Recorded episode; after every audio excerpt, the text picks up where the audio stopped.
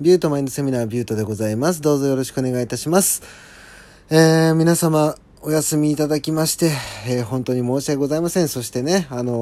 お休み入る時のね、配信に皆様お便りいただきまして、本当にありがとうございました。いや、本当はありがとうございます。なんかね、うーん、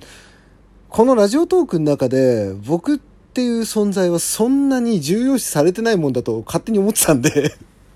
そう、あれだけね、たくさんのお便りとか、あと、ツイッターの方でもね、DM くれたりとか、ほんとね、あのー、嬉しかったです。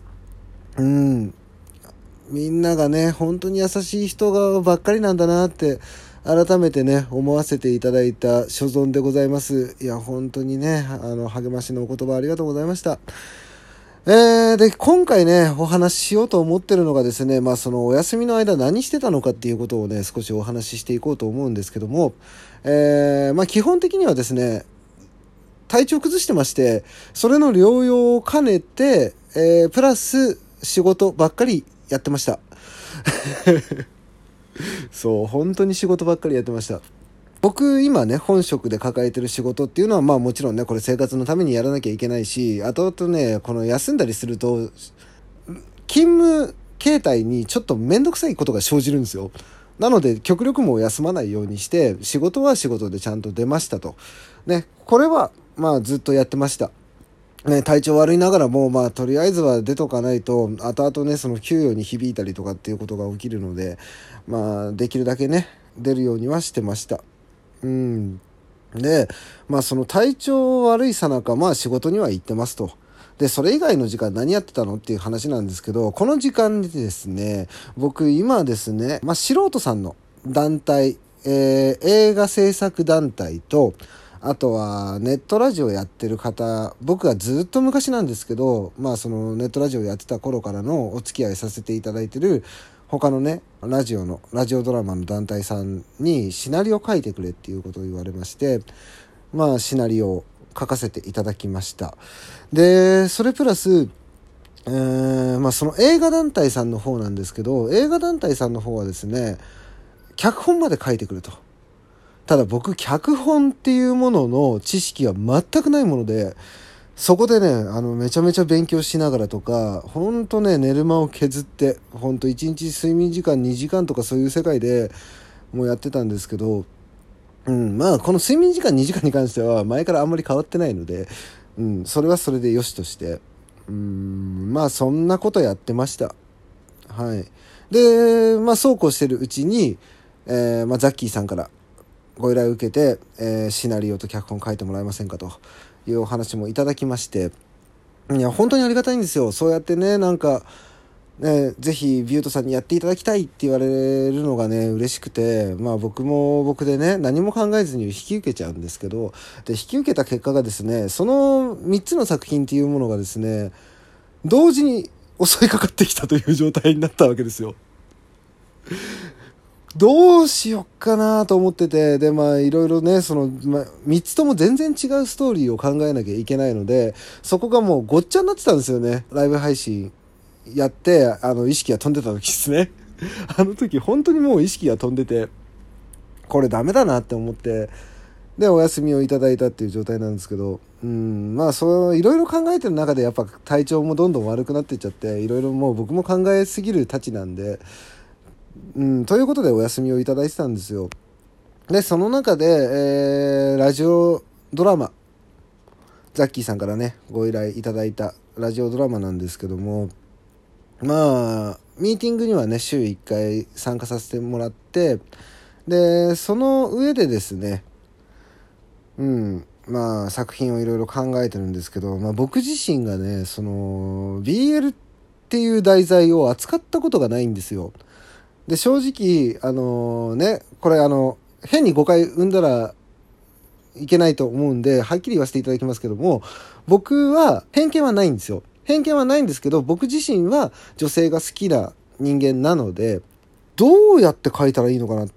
ていう部分がすごく強かったんですよ。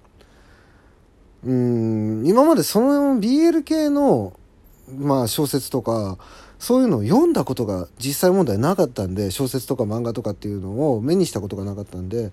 うん、どうしたらいいんだろうなと思っていろいろ考えてて。うん、その中でまあその BL の小説を何冊か読み終えてあこういう世界観好まれるんだなっていうヒントみたいなものをねとりあえずは、えーまあ、手に入れたということで、まあ、今後ねしっかり書いていこうとは思うんですけどでこのみんなで作るラジオドラマの中のね、あのー、まあ、主人公をやられてる、えー、ソーダ群馬以降のぐんちゃんとあと、まあ、高橋さんそしてね、あのー、婿姉さん柏さんとか、まあ、登場人物たくさんいるわけですよ。でその中でですね、えー、今回はですねあと残り半分の時間でこのキャラクターっていうものについて少しお話をしていこうかなって思うんですけど、えー、まずぐんちゃん演じる相模愛知っていうこのキャラクターですねこのキャラクターはですねあのー、僕がね随分前からいろいろ考えてたことなんですよ。ね、全くあのキャラクターとしては僕とは全然違うキャラクターなんですけど、できる人、飛び抜けてできる人って今世の中いるじゃないですか。そういう人ってどういうことを考えながら生活してるのかなとか、どういう考え方を持って生きてるのかなっていうことを考えた時に、この相模愛知っていうキャラクターが生まれてきたんですよね。だからその中で、その何でもできちゃうキャラクターなんですよ。この相模愛知って。で、何でもできちゃうからこそ、そのね、自分が思い描いたことができてしまうからこそ満たされないっていう、このね、パラドックスというか、うん、まあ何でもできるからって満たされてるわけじゃないんだよっていうね、そういうメッセージ性を込めた主人公に今回させていただきました。ただね、この相模愛知がね、ぐんちゃんものすごくハマり役なんですよね。いやー、これがね、実際問題、そのストーリーに載せて、まあ脚本ね、今後作っていくんですけど、ね、ストーリーに載せてどういう風に展開されていくのかっていうのがね、楽しみでしょうがないんですよ。次、えー、高橋さん演じる、与永まどか。このキャラクターもね、あのー、なかなか面白いキャラクターではあるなぁと思うんですよね。うん、それこそ、あのー、偏見にとらわれないっていう部分を僕は持ちたかったんですよ。持ちたかったというか、そのキャラクターに与えたかったんですよ。与永まどかっていうキャラクターに。偏見のない形で、誰にでも同じように接して、明るく前向きにどんどん進んでいくっていう、このキャラクターをね、僕はね、ちょっとずつ作っていきたいなと思ってたんですよね。で僕が日頃書いてる小説の中でそういうキャラクターってあんまりいないので、その前向きなキャラクターといいますか、そういうキャラクターがいないので、その米田まどかっていうキャラクターを思いついた時にあこの子は多分自分が作る作品の中でも異色な場所にいるキャラクターなんだなっていう風に僕は捉えたんですよ。僕が面白いなって思うキャラクター2人この2人が絡んでくれるっていうのがねすごく今から楽しみでしょうがないんです。あとねこのキャラクターだけは絶対に強く押していきたいっていうキャラクターが一人いまして、それが宮部みちっていうキャラクターなんですよ。で、この宮部みちっていうキャラクターがいるからこその主役が引き立つっていうふうに僕はね、あの、ストーリーの中では思い描いてるんですけど、で、その宮部みちを演じてくださる婿姉さん。本当にこの婿姉さんがドハマりしてます。宮部みち他に演じる人絶対いない。宮部みちっていうキャラクターはね、本当に婿姉さんをそのままキャラクターにしたような感じなんで、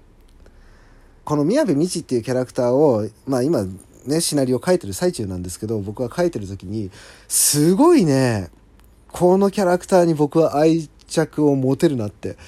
思ったんですよね。うん、なんかね、僕はこういう女性好きだなっていう。そう。婿姉さんがそのキャラクターを演じてくれるってなった時に僕はね本当に嬉しかったんですよ。あこのキャラクターを演じてもらえるんだって。あの今からハードル上げるわけじゃないんですけどね。本当にねこのキャラクター僕どうなんだろう。今まで小説書いた中で一番ね、好きなキャラクターかもしんない。なんだろう、このね、自分の中の素直な感情っていうものを素直に伝えきれない不器用さとか、あとは、変に素直な部分とかもバンって前に出ちゃったりとか、結構感情的に動くキャラクターではあるのかなとは思うんですよね。うん。まあ、その感情的に動く中にもいろんなことを考えてて、で、その弱さがところどころ垣間見えるっていう、この人間臭いキャラクターっていうのが、宮部みちで、だからこそ、僕はね、このキャラクターを今回のラジオドラマの中で推していきたいなと。決して、あのー、暗い、陽と陰のね、このコントラストを大切にしたいとは言ったんですけど、決して暗いだけのキャラクターではないので、そこのところをね、少しね、皆さんにお楽しみにしていただきたいなと思っております。えということでね、あのー、まあ、こういう感じで時間空いたら、またちょくちょくね、トーク撮りたいと思ってますので、今後ともよろしくお願いいたします。それではまた、ビュートでした。バイバイ。